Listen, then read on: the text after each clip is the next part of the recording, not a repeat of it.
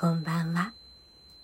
眠れない夜の物語。語り手のめぐみです。今日はどんな一日でしたか？今夜も一つ私のとても個人的なお話物語をお伝えします。どうぞ横になってリラックスしながら旅をするように耳を傾けて。あなたが眠りにつくまでのほんのひとときどうぞお付き合いください。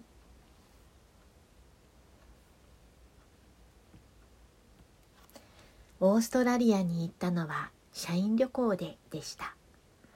外資系のその会社には毎年社員旅行に行くという習慣があって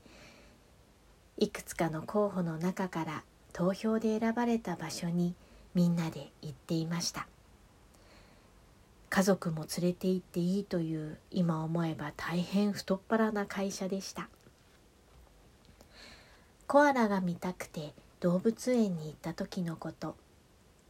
ガイドをしてくれたのは日本への留学経験があるという20代後半の女性。金髪を2つに分けて三つ編みにしてチェックのシャツにジーンズというファーマーズスタイルがとっても似合っていた。可愛いオーストラリア人の女性でした。日本の滞在中はどうだった？と拙い英語英語で聞くと「うんそうね。忙しかった」「スケジュール帳がどんどん埋まっていくね」と答えました。褒められるかな？と思っていた私には意外なほどシンプルな答えだったと思います。お国柄の違いを感じたのは彼女が両親から贈られた誕生日プレゼントの話題になった時のこと。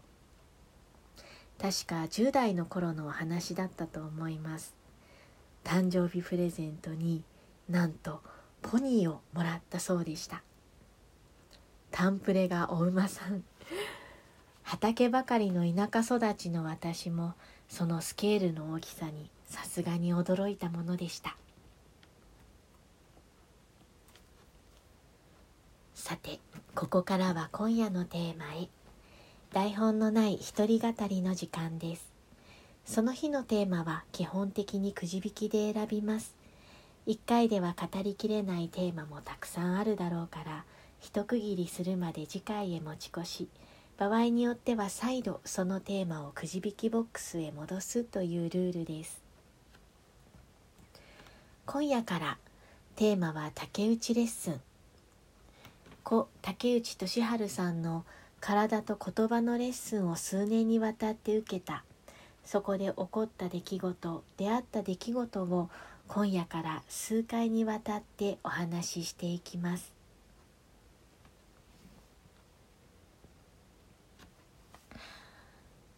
いよいよ竹内レッスンの話が始まるんだなと思って。あのちょっとこううまく話せるかなっていう思いもあるんですけどこう嬉しいというかワクワクするというか、うん、そういう気持ちでくじを引きましたあの引いた時にあのテーマを見た時に思いました。えーと、そもそものきっかけは当時通っていた図書館で見つけたあの鳥山敏子先生の本がきっかけですね。鳥山敏子先生ももうお亡くなりになっておられるんですけれども、えーと、竹内レッスンをずっと受けておられた方で、まあ、東京検事の学校っていうあの学校の創始者でもあります。もともとは公立の学校の教師で長年にわたってこう革新的な授業をすることであのまあ有名そういう有名な先生だったんですね。もしかしたらご存知の方もああって思われる方もいらっしゃるかと思うんですけれどもその革新的な授業がどういったものであったかというと鶏を1羽ね殺して食べるそのその全部の工程を子どもたちと一緒に行う。まあ、当時小学校4年生の子どもたちを対象に行った授業だったらしいですけれどもその後豚を丸ごと1頭食べるっていうことも授業で行われた、まあ、そういう体験学習命のことについて考える授業の先駆けとなったそういうあのものだったと思います。映画にもなってますね。あの妻夫木聡さんとか田畑智子さんも出ておられる「豚がいた教室」というタイトルの映画ですね。あれは実は鳥山敏子先生の授業を題材にした映画だったんですね。本を読んだのはあのそのそまた別のテーマの本だったと思うんですけども。まああの最初よくねその本を図書館で見かけてたんです。でもなかなか手に取ることがなくってというのはこう手書き文字の題名とか色使いとかがすごく元気でエネルギーにあふれていて当時の淡々と生きていた私にはちょっと合わない感じがしてね。あのー、ずっとこういつも見かけるけどもいつもスルーするみたいなあの存在の本だったんですけど、まあ、ある時ちょっと読むもののめぼしいものがないなってなった時にそっかじゃあしょうがないこの本を借りるかってなって しょうがないじゃないよっていう感じなんですけどあの借りて読みましたやっと。そしたらまたやっぱりすごい本でもうはすごいワクワク入り込んでしまってで書かれた読み終わってねまず書かれた年代を調べたんです。でこんなに元気な先生だったらもしねまだご存命だったとしたら絶対何かやってるはずだって思ってそれで鳥山敏子先生のことをインターネット検索しました。でまあ予感は的中してその東京検事の学校の存在とかその鳥山先生の本に出てきたもう憧れの竹内レッスンがあの行われているっていうことを知っていくわけなんですね。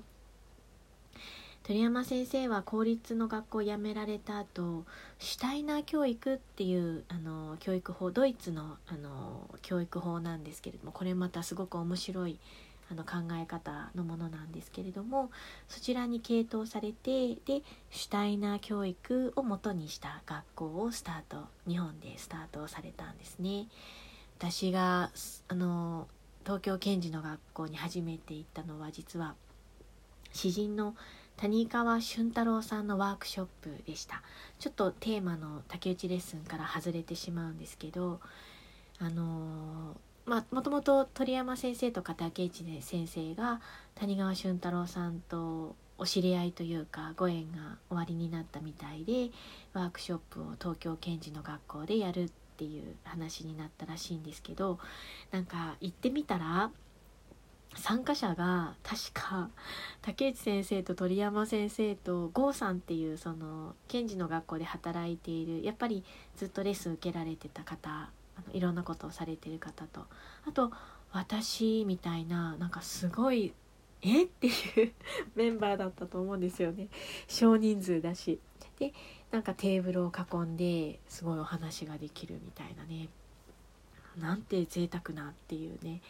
で谷川俊太郎さんはもう私との年齢差もうおじいさんって呼ばせていただいても全然いいぐらいの年齢差だったと思うんですけれどもこう非常に何て言うかセクシーなんか男のこう男性の魅力みたいのが色気みたいのがあって ワークショップ終わった時にあ私谷川俊太郎さんと恋愛できるわって思ったことを。覚えています。それぐらいなんか魅力的な方だったんですね。その後シノボクシングとかねあの谷川俊太郎さんも出ておられた回に行ったりとかなんかしてすごいあの楽しかったなって思うんですけど。ちょっとあの話戻りますね。はい。竹内レッスンの話ですね。本を読んだ当初の私の状態はどんなだったかというとまあある大きな出来事を超えてでちょっと次のフェーズに入ろうとしていた時ででもなかなかその前の経験から抜けることができなくてもう考えて考えて繰り返し考えて考え詰めてもう限界頭がパンクするというかもううん行き詰まっていた状態だったと思うんです。それでこのレッスンという竹内レッスンというね別名体と言葉のレッスンと呼ばれていたものというものを知った時にああ頭で考えることではもう私は限界だと体へのアプローチこれが今私がやってみるべきものだということでまさに渡りに船という状態だったんですね。でもね最初初めてレッスン行った時はちょっとなんかアウェイというか 引いてしまって動揺しましたね。なんかあの違和感を感じてわあ私これ2日間全部受けれるかなって思ったぐらい。あのまあ今思えば、まあ、体のレッスンなんだから、まあ、そうだよねと思うんだけどもジャンプしたりとかこう上半身をこう倒してね。で腕もブラブラさせてぐるんぐるんこう動かして体をゆすって緩めるっていうことをやったりとか2人組でその野口生態っていうのがあるんですけどそれを元にしたこう揺らしってみんなで読んでいたそういったことをやったりとかっていうことがあったんですけど、まあ、声をこう出すのにみんなで童謡を歌ったりとかね。なんかあの演劇って確かにそのいろんな役をやるわけですよね舞台の上で。でどういう体にもなれなるっていうことができる状態じゃないといけないその体をスタンバイさせないといけないってことですよね。なので演劇のレッスンで体づくりっていうのは本当に普通にあの行われることなんだろうなっていうふうに思うんですけどなぜ私はそういったものは初めてだったので非常に不安と戸惑いがあったっていうことですね。でもその体を緩めるっていうことがレッスンを通じてとあの非常に大切なポイントになってくるその自分の状態を整えるっっていうこともそうだしこう自分というものに向き合うということについてもそうだし集中するっていうことについてもなんかとても大切なポイントなんだっていうことを理解していくんですね。で最初は、まあ、現代社会の中で自分の戦っている体っていうものにやっぱり気づかされるっていうところがあの衝撃というかそういうことでこうグッと自分が入っていったっていうことは確かにあったなっていうふうに思うんですね。例えばその2人組の揺らしの時に竹内レッスンではある決まったプロセスを経てその体を揺らしていくんですけれども何回かやってるとあ次は腕の揺らしくるなとかっていうのがこう受けている人方は分かるんですね。でも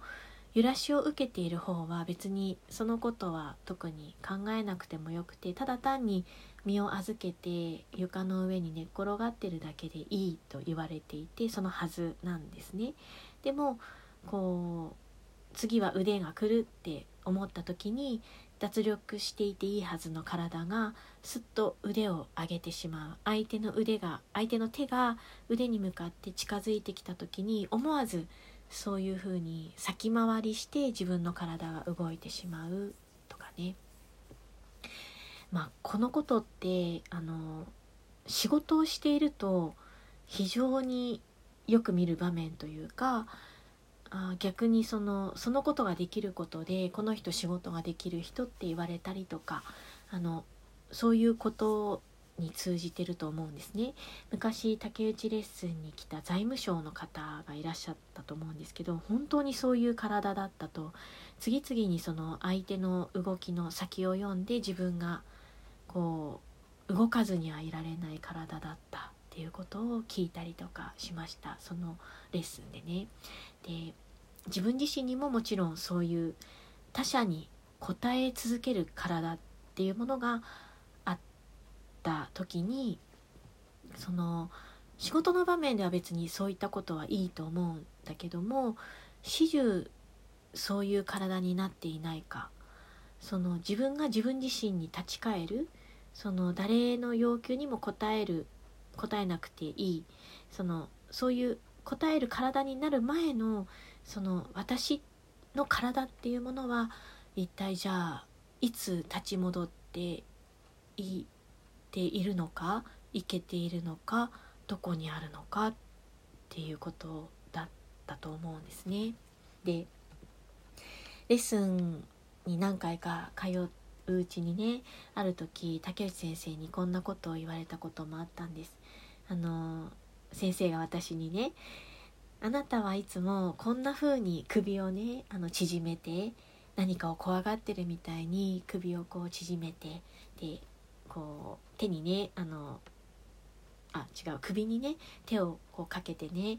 首を絞めるふりをしてねこうやって喉を絞って声を発しているでしょってこういう声でいつも話してるでしょって私のその当時の声の出し方を真似して見せてくれたってことがあったんですそれはあなたの今の体の状態ですよ今その体の状態で話しているあなたの声は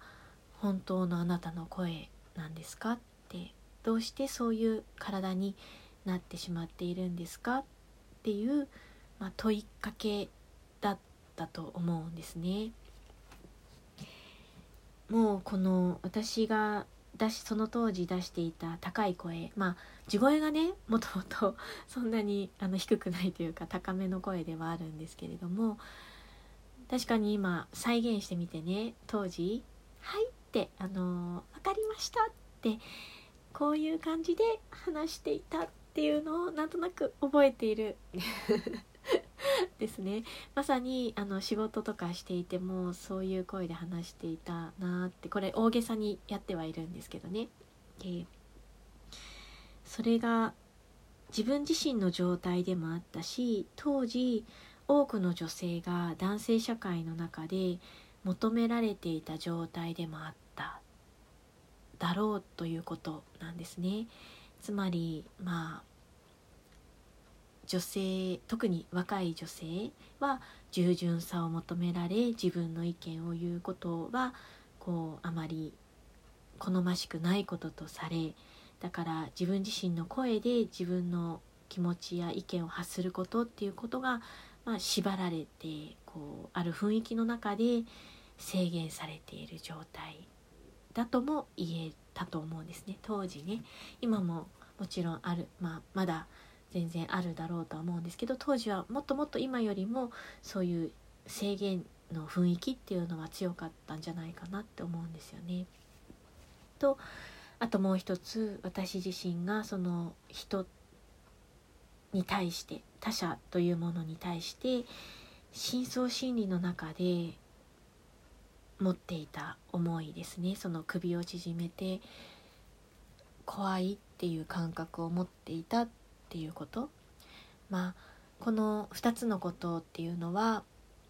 もうこれだけでテーマとして語れるぐらいのことでもあるしまた他のレッスン声のレッスンだけじゃなくいろんなところで立ち現れ現れてきてくるものでもあったっていうことなんですね。私と竹内レッスンとの出会いはそんな風に始まりました。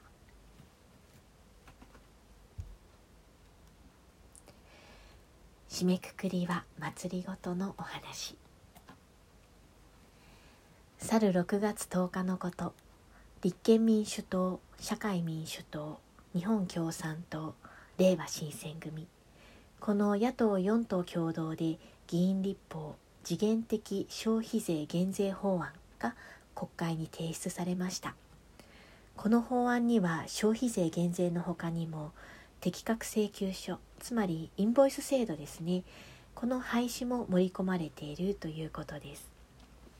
非常に問題の多いインボイス。私も仕事で多少関わることがあるんですけれどもお会いしたその職人さんやフリーランスを抱えた事業会社ではこう結構動揺が広がっているなという実感がありますこのままだと職人さんとかフリーランスが本当に仕事を失っていくでやっぱり企業事業会社は彼らを守りたい潰したくないって思いがあるっていうそのせめぎ合いの中で揺れているっていう実感を今持っています。あとは先日ね9月29日のことなんですけれども私が個人的にあの応援しています。令和新選組ですね。の衆議院議員をされている田谷亮さんという方がいらっしゃるんですがツイートが流れてきました。き、えー、昨日の野党国対会議。令和新選組からかっこ私からは消費税減税法案を土直球に提案。まさかの野党全党6党1会派が賛同していただけました。また国まだ国体レベルなので確実ではないが大きな一歩を踏み出した野党全党国対委員長に感謝ですということでなんとなくこう実現に向けて具体的に国会の方は動き出している感じがありますね。この消費税減税というか消費税廃止ですねこれは令和新選組代表の山本太郎党首が長年繰り返して訴えてきた政策提言です。えーと、もう多分決闘以前からあのずっと訴え続けてこられてるんじゃないかなと思います。先日行われたあるお話し会ではまあ質問のね返しとして流れで出た話なんですけれども年内に実現するなら自分は政治家を辞めてもいいとまでおっしゃった、まあ、ある意味悲願とも言える政策だと思います。それは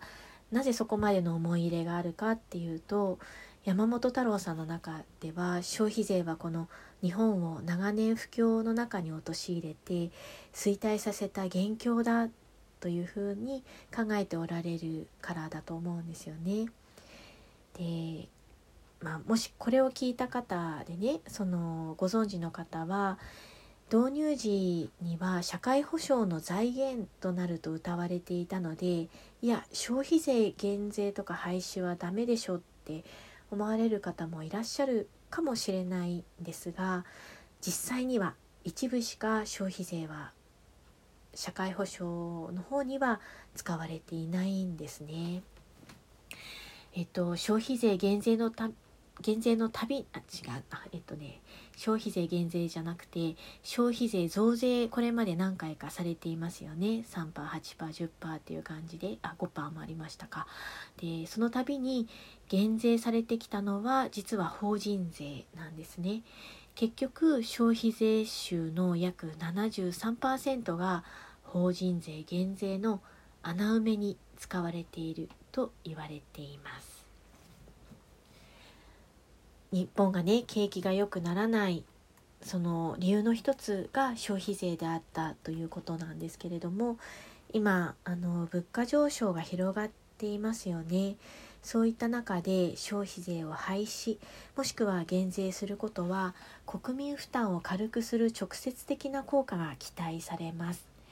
この消費税廃止とか減税をこの期間限定で行うのかこれからずっとそれを行っていくのかっていうことについてまた一つ議論があるかとは思います。でですが減税ということに対しても現政権はおそらくしれっと否定してくると思うんですね。むしろ増税をしたいという動きがあると言われているんですね。ですのでもしねこれを聞いておられる方の中でいやいやあの増税いいじゃないと あのどんどんしましょうよっていうであの法人税を下げていきましょうよっていう方以外の方ですねあの廃止とか減税いいんじゃないって思われる方がいらっしゃったらですねあの党を超えてそういったあの法案が国会に向けてこう投げられているところでもありますのであの国民としても声を上げてね国会が無視できないように盛り上げて一緒にいきたいと思いますのでよろしくお願いします。眠れない夜の物語。今日はここまでです。また眠れない夜にお会いしましょう。語り手の恵みでした。おやすみなさい。